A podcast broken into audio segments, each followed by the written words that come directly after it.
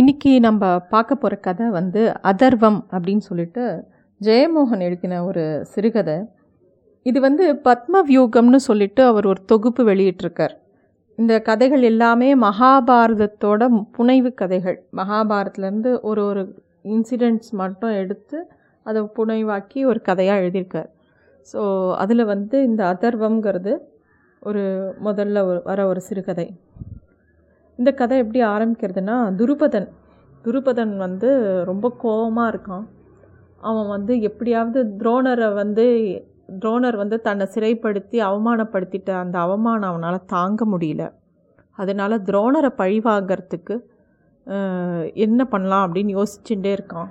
இப்போ யாரோ அவர்கிட்ட சொல்கிறாங்க இந்த மாதிரி ஒரு கல் கல்மாஷபூரி அப்படின்னு ஒரு ஊர் இருக்குது அங்கே வந்து யாஜ சகோதரர்கள் ரெண்டு பேர் இருக்கா? யாஜர் அவங்க யாருனாக்கா அதர்வண வேதத்தில் அவங்க வந்து ஒரு பெரிய ஸ்காலர்ஸ் அவங்க ரெண்டு பேரும். அவங்க மூலமாக பூஜை பண்ணி இந்த துரோணரை அழிக்கிறதுக்கு ம அழிக்கிறதுக்கு ஒரு குழந்தைய நம்ம வந்து பெற்றுக்கலாம் பெத்துண்டா அந்த குழந்தைய வந்து வச்சு இந்த துரோணரை அழிக்கலாம் அப்படின்னு சொல்லிட்டு துருபதனுக்கு ஒரு யோஜனை வருது. அவன் மந்திரிகளோட எல்லாம் பேசி அந்த ஒரு முடிவை எடுக்கிறான். இப்போ இந்த யாஜர் சகோதரர்களை அவளை ஈஸியாக பார்த்துட முடியாது. ஸோ அவன் வந்து தன்னோட மந்திரி ஒருத்தரை கூப்பிட்டுண்டு அந்த ஊருக்கு போகிறான் இந்த கங்கை கரையில் அமைஞ்ச ஒரு சின்ன நகரம் கல்மாஷபுரின்னு சொல்லி அந்த இடத்துக்கு அவன் போகிறான் ஒரு வணிகர் மாதிரி அவன் வந்து வேஷம் போட்டுண்டு அந்த இடத்துல போகிறான் அங்கே போனால் அந்த ஊரில் போய் கேட்குறான் இந்த மாதிரி இந்த மகா யாஜர்களை பார்க்கணும் யாஜ சகோதரர்களை பார்க்கணும் அவங்க வீடு எங்கே இருக்குது வழி எப்படி போகணும்னு நிறையா பேரை கேட்குறான் அது அவங்க பேரை கேட்ட உடனே எல்லோரும் பயந்துன்றாங்க. எங்கேயாவது அந்த வீட்டுக்கு வழி காமிச்சா கூட மகா பாவம்னு அங்கே வாழ்கிற மக்களுக்கு ஒரு அச்சம் ஏற்படுறது. எதுக்கு அவரை அவங்கள போய் எதுக்கு இவங்க தேடின்னு வராங்க? அப்படிங்கிற மாதிரி ஒவ்வொருத்தருக்கும் ஒரு இவங்கள பார்த்த உடனே இவங்க எதுக்கு அவங்க அவங்க அவங்கக்கிட்ட போய் மாட்டிக்கிறாங்கங்கிற மாதிரி எல்லா மக்களும் இவங்கள பார்க்குறாங்க. யாரும் சரியாக வழி சொல்லலை. ஸோ அவங்களே அந்த ஊர் சின்ன ஊர் தான்.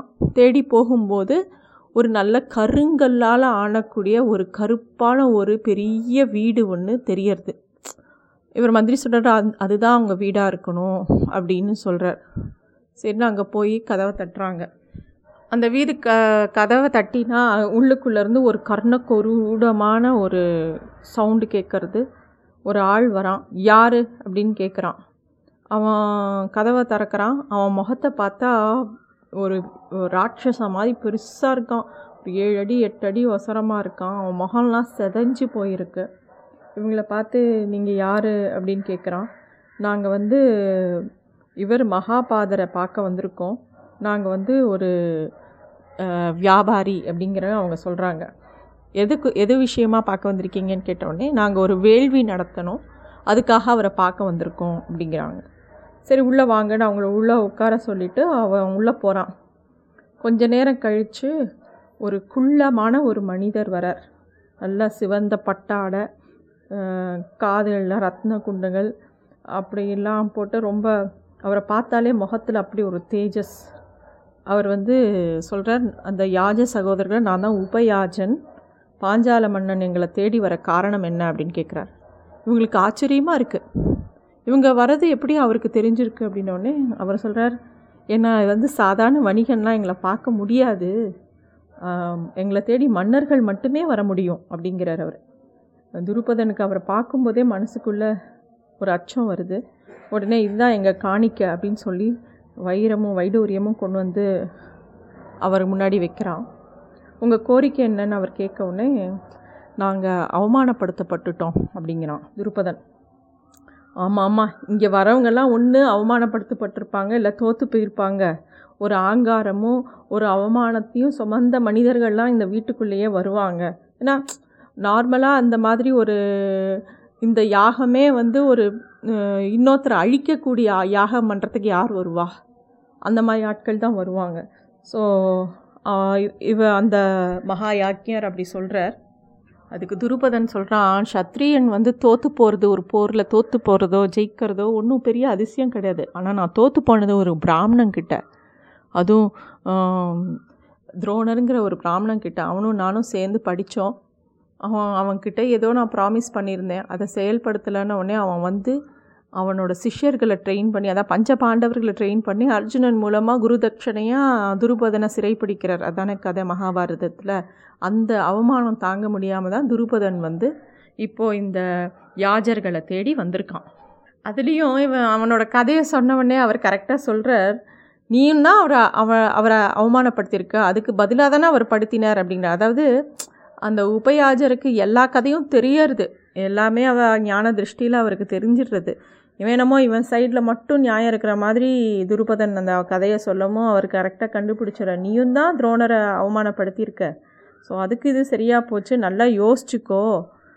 இந்த வேள்வியெலாம் அவ்வளோ ஈஸி கிடையாது. இதெல்லாம் ஒன்று கை வச்சுட்டானா அழிவு நிச்சயம். அழிவுங்கிறது ஒருத்தர் அழிக்கணும்னு நினச்சா உன் சைடும் அழிவு இருக்கும் அப்படிங்கிறத அவர் ரொம்ப தெளிவாக சொல்கிறார் ஆனால் துருபதன் சொல்கிறான் ரொம்ப தெளிவாக இருக்கான். எனக்கு கண்டிப்பாக இந்த வேள்வி நடத்தியே ஆகணும். எவ்வளோ செலவானாலும் பரவாயில்ல. அந்த அந்த அவர் அவனை அவரையும் அவரை சார்ந்த எல்லா மனுஷன் அவருக்கு சப்போர்ட் பண்ண அத்தனை பேரையும் அழிக்கணும் அப்படிங்கிறான் துருபதன். அதுக்கு மகாயாஜர் சொல்கிற குரோதம் உப்பு போல மன்னரே அது தானிருக்கும் பண்டத்தையே முதலில் அழிக்கும் அப்படிங்கிற. துருபதன் அதெல்லாம் காங் காதில் வாங்குகிற மனநிலைமையிலேயே இல்லை. அவன் அதெல்லாம் பரவாயில்ல எனக்கு எப்படி இருந்தாலும் அது என்ன அழிச்சாலும் பரவாயில்ல இதை நான் பண்ணியே ஆகணுங்கிறான். துருபதன் சொல்கிறான் அதர்வ வேதத்தில் பாதாள அக்னியை வரவழைக்கும் மந்திரங்களும் யாக முறைங்க யாக முறைகளும் இருக்குது அது உங்களுக்கு நன்னா தெரியும்னு எல்லாரும் சொல்கிறாங்க என்னோட சபதத்தை நிறைவேற்ற அதிலிருந்து குழந்தைகளை உருவாக்கி எனக்கு தர வேண்டும் அப்படின்னு திருப்பதன் சொல்கிறான் அதுக்கு உபயாஜர் பெருசாக பெருமூச்சு விட்டார். பல வருடங்களாக நாங்கள் வந்து இந்த நிறையா அவசகுணமான சக்திகள் எங்களுக்கு தெரியறது. ஏதோ பெரிய அழிவு ஒன்று காத்திருக்குன்னு நாங்களே தடுத்தா கூட அது உன் மூலமாக வருது போட்டிருக்கு அப்படின்னு சொல்லிட்டு அதாவது அந்த ய- வேள்வியை நடத்தக்கூடிய அவரே அந்த வேள்வியை நினச்சி ரொம்ப பயப்படுறார். இந்த மகாயாஜர் சொல்கிறார் இந்த வேள்விகள் வந்து ரொம்ப ஆபத்தானதுன்னு சொல்கிறது மட்டும் இல்லாமல் அவர் சொல்கிறார் நாலு வேதத்தில் ரிக்வேதம் யஜுர்வேதம் சாமவேதம் இதெல்லாம் ஒரு பக்கம் இருக்குது அதர்வன வேதத்தை ரொம்ப யாரும் வெளிக்கொண்டு வரல. அதை மறைச்சி தான் வச்சுருந்தா. அதுலேயும் ஒரு கு பா பாதி இது அழிஞ்சு போச்சு. பாக்கி பாதியில் கொஞ்சம் சாக்கைகள் மட்டும்தான். வே அதாவது வேதத்தில் வந்து சாக்கைகள்னு சொல்கிறது வந்து உள்ளே இருக்கிற போர்ஷன்ஸ் அந்த சாக்கைகளை மட்டும் நாங்கள் கற்றுன்ருக்கோம் எங்களை தவிர இந்த உலகத்தில் யார் யாருக்குமே அந்த விஷயங்கள் தெரியாது. ஆனால் நீங்கள் வந்து அது வந்து நானும் என்னோடய தமையனார் இவனுக்கு இவருக்கு ஒரு அண்ணா இருக்கார். அவர் தான் சீஃப் ப்ரீஸ்ட் அவரும் இவரும் சேர்ந்து தான் இந்த வேள்விகளெல்லாம் நடத்துகிற வழக்கம் உண்டு. உபயாஜர் சொல்கிறார் மனிதனுக்கு அறிதல் என்பது இறை சக்திகளால் அளிக்கப்பட்ட ஆணை. சின்னஞ்சிறு கு கைக்குழந்தை அதற்குள் பிரக்கை கொழு கொளுத்தப்பட்ட கணம் முதல் அறிவு அறிவு என்று தேட ஆரம்பிக்கிறது. அறிவு தூயது மகத்தானது நம்மை பயப்பிப்பது என்று நாங்கள் எண்ணினோம். ஆனால் அது வெறும் அகங்காரம். தூய அறிவு என்பது எதுவும் இல்லை. அறிவு என்பது அகங்காரமாகவே மாறுகிறது. அறத்தால் வழிநடத்தப்படும் அறிவு மட்டுமே மனிதனுக்கு பயன் தரக்கூடியது. அப்படின்னு சொல்லி துரு துருபதனை நீ இந்த க உன் காலடியில் உன் பின்னாடி ஒரு நிழலாக ஏதோ ஒன்று உன்னை தொடர்றதை நான் என் கண்ணில் படுறது. நான் சொல்கிறேன் நீ இப்போ கூட நீ திரும்பி போயிடு. உன்னோட எண்ணங்கள் சரியாக இல்லை. இந்த வேள்வி வேண்டாம். இதை தவிர்த்துடு அப்படின்னு அவர் சொல்கிறார் ஆனால் துருபதன் வந்து நீங்கள் வந்து எனக்கு இந்த வேள்வியை செய்து தரலேன்னா நான் இன்னொரு ஆள்கிட்ட போய் இதே வேள்வியை பற்றி பேச போவேனே தவிர இந்த எண்ணம் என் மனசை விட்டு போகாது அப்படின்னு ரொம்ப தீர்மானமாக சொல்லிடுறான். உடனே அவர் சொல்கிறாரு நீங்கள் செலுத்தப்பட்டு விட்டீர்கள். உங்களை தடுக்க முடியாது. உங்கள் கோரிக்கையை என் தமையனாரிடம் முன்வைக்கிறேன். இங்கு அவர்தான் முடிவெடுப்பார் அப்படிங்கிறார். அப்புறம் அவர் வீட்டில் போய் அவங்க அண்ணா கிட்ட பேசுகிறார் அந்த மகா யாஜர் ஒத்துக்கிறார். ஸோ துருபதனோட அரண்மனையில் இந்த வேள்வியை நடத்த பெரிய ஏற்பாடு நடக்கிறது. எல்லாரும் கூட்டுறாங்க. இவங்க எப்படிலாம் இருக்கணும்?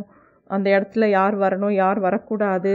அங்கே வேண்டிய சாங்கியங்கள் எல்லாம் சொல்கிறாங்க அதுக்கு வேண்டிய பொருள்கள் எல்லாம் சொல்லிடுறாங்க. எல்லாத்தையும் ஏற்பாடு பண்ணிடுறான் துருபதன் அப்போ வந்து மகா யாக்ஞர் வரார். பெரிய இது. அவரை பார்த்தா விசித்திரமாக இருக்குது அவர் முகமும் ரொம்ப தேஜஸாக இருக்குது நல்லா உத்து பார்த்தா துருபதனுக்கு அப்போ தான் தெரியுது. அவர் உடம்புல ஒரு ஒரு மயிர் கூட இல்லை. ஏதோ ஒரு வித்தியாசம் ஏதோ ஒரு குறைபாடு அவர் முகத்துலேயும் உடம்புலையும் இருக்குது அப்போ துருபதன் வந்து ரொம்ப விசித்திரமாக அவரை பார்க்குறான் அப்புறம் அவர் கேட்குறா எல்லாம் சரியாக இருக்கா? யாகத்தை ஆரம்பிக்கலாமான்னு சொல்கிறதுக்கு முன்னாடி எல்லாம் உங்கள் தங்கள் சொற்களுக்காக காத்திருக்கிறேன் அப்படின்னு சொல்கிறான் துருபதன். அப்போ வந்து அவர் சொல்கிறார் நீ தான் இந்த யாகத்துக்கு எஜமானன். இதில் வர விளைவுகள் அனைத்தும் ஒன்றை சார்ந்தவை. ஆகவே நீ இதை பற்றி முழுமையாக அறிந்து கொள்ள வேண்டும் அப்படின்னு அவர் யாகம் பண்ணி வைக்கிறவர் ஃபஸ்ட்டு ஒரு இன்ட்ரோடக்ஷன் இந்த யாகத்தை பற்றி சொல்லி ஆரம்பிக்கிறார். இந்த யா ஆதர் இந்த யாகத்தை பண்ணும்போது சில வழிமுறைகள்லாம் இருக்குது அப்படின்னு சொல்லி ஒன்று ஒன்றா அவர் அவன் அவங்ககிட்ட சொல்ல ஆரம்பிக்கிறார். அவன் பக்தியோட கையை கூப்பின்னு கேட்குறான் அவர் சொல்கிறார் மித்த மூணு வேதங்கள் மாதிரி இது சாத்வீகமான வேதம் கிடையாது. இது அதர்வன வேதம். இது வந்து வேதவியாசரால் தொகுக்கப்படலை. அவரோட மகன் அதர்வரால் தோக்கப்ப தொகுக்கப்பட்டது. அதுக்கப்புறம் வேதவியாசரோட சிஷ்யன் ஜைமினியால் ஒழுங்குபடுத்தப்பட்டது. இது வந்து ரொம்ப இது ஒரு தடை செய்யப்பட்ட ஒரு விஷயம். ஆனால் இதை வந்து நாங்கள் வந்து வேறு ஒரு அறிவு சார்ந்த சில விஷயங்களுக்காக யூஸ் பண்ணுவோம். இப்போ நீ கேட்ட இந்த மாதிரி ஒரு அழிவுக்காக ஒரு குழந்தை வேணும்னு கேட்டிருக்க அதுக்காக நாங்கள் இந்த வேள்வியை நடத்த போகிறோம் இதோட எல்லா கர்ம பலனும் ஒன்றை சாரும் அப்படின்னு அவர் சொல்கிறார் யா யாஜர் இன்னும் சொல்கிறார் நம்ம இங்கே செய்ய போகிறது வந்து அங்கீரச கல்பகத்திலிருந்து ஒரு பூத யாக முறை. இது ரொம்ப உக்கரமானது.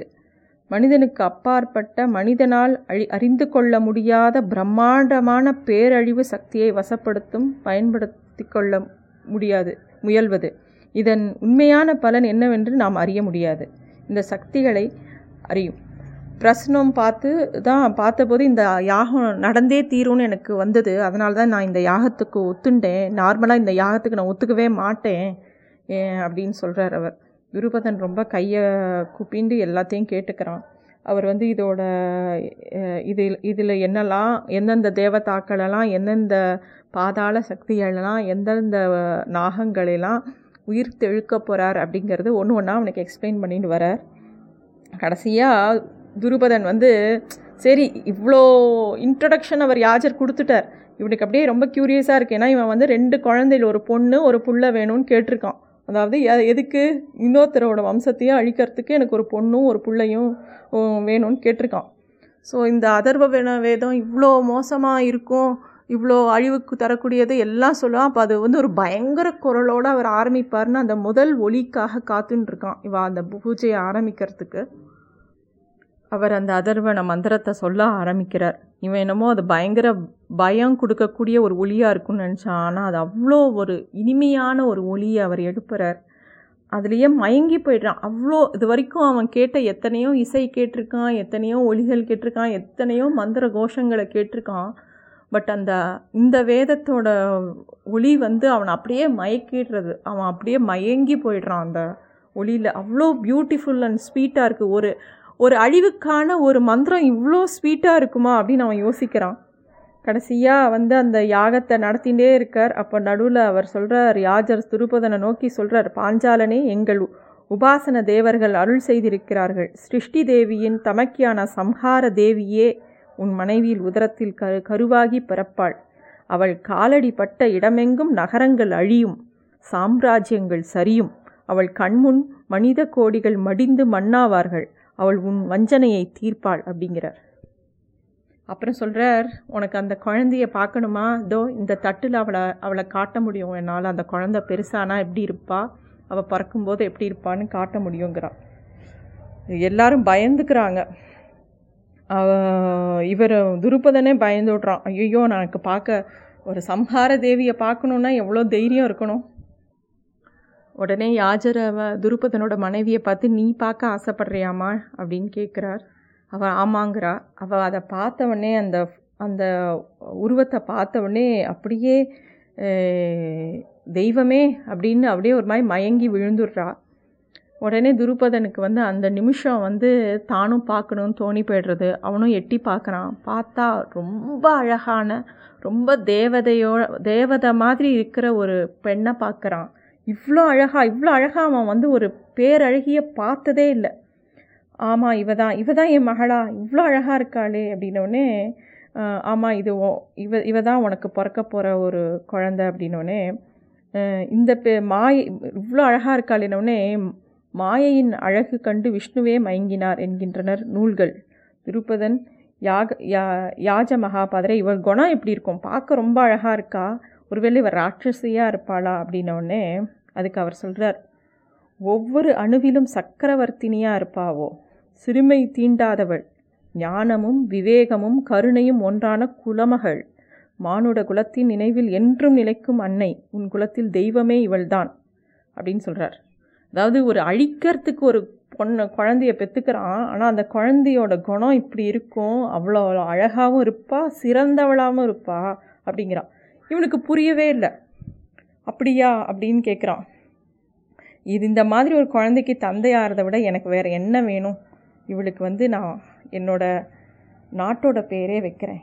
இவ பேர் இனிமேல் பாஞ்சாலி. இவ தான் திரௌபதி. விருப்பதனோட மகளானதால் திரௌபதி அப்படிங்கிறான் அப்படி தான் திரௌபதி பறக்கிறா. ஏதோ சொல்ல யாஜர் வாயெடுக்கிறார்.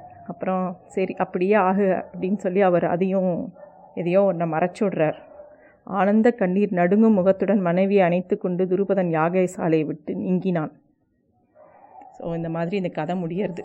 திரௌபதியோட ஜனனத்தை வந்து ஜெயமோகன் இந்த மாதிரி சொல்லியிருக்கார். ஏன்னா அவள் ஒரு அழிவுக்காக தான் பிறந்தா. அந்த அழிவுக்கு ஒருத்தன் எப்படி கஷ்டப்பட்டு இந்த மாதிரி ஒரு குழந்தைய உருவாக்குறான்.